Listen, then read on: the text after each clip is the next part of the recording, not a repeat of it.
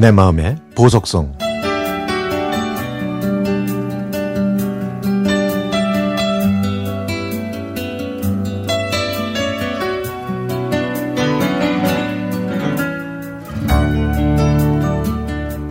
고등학교를 졸업하고 저는 대학생이 됐지만 제일 친한 친구 은주는 재수를 선택했습니다. 당시 저에게는 3년 동안 사귄 남자친구 상협이가 있었는데 그 친구도 육군 사관학교를 간다면서 재수를 하게 됐죠.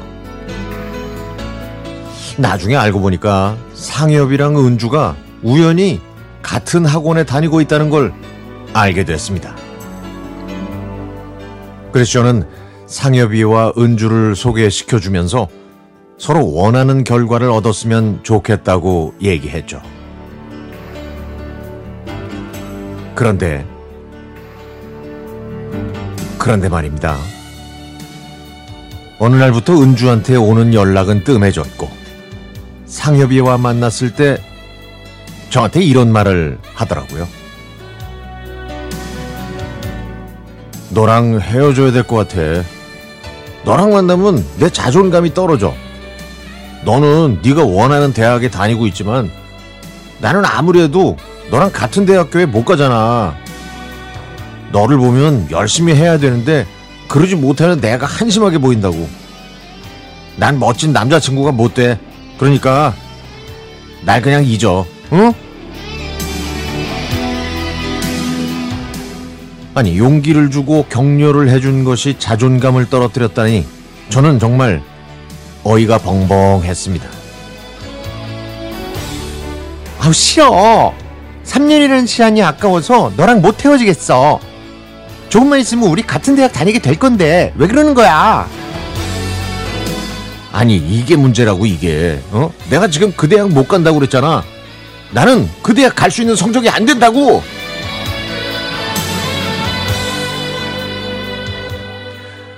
그날 저는 과 모임에서 먹지도 못하는 술을 마시고 새벽 2시에 택시를 잡다가 그만 발목이 접치고 말았습니다.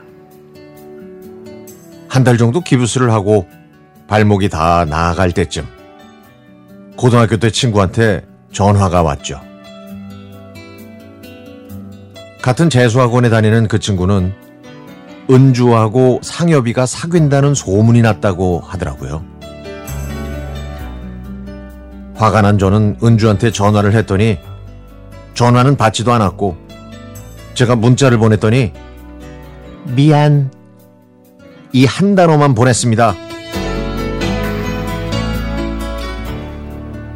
시간이 많이 지나서 수업을 마치고 집으로 오는데 같은 과 친구 정현이가 말을 걸었습니다. 그리고는 대뜸 저한테 사귀자고 하더군요.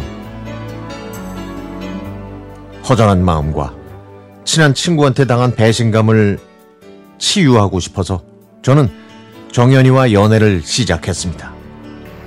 어, 근데 생각보다 말도 잘 통하고 무엇보다 배울 점이 참 많은 그런 친구였습니다. 자격증 공부도 열심히 하고 미래를 위해 저축도 하고 주말에는 알바도 하고 있었죠. 그리고 나중에 은주는 전 남자친구 상엽이가 헤어졌고 원하는 대학에도 가지 못했다는 말을 들었습니다. 저는 그 소식을 듣고 은주한테 문자를 보냈더니 예전처럼 미안하다는 답장이 왔습니다. 저는 괜찮다고, 지금은 다 잊었다고, 그리고 지금은 새 남자친구가 생겨서 행복하다고 문자를 보냈죠. 그때의 시련은 저에게 큰 상처를 줬지만 돌이켜 생각해보면 더 큰 사랑으로 보상받은, 보상받은 것 같습니다.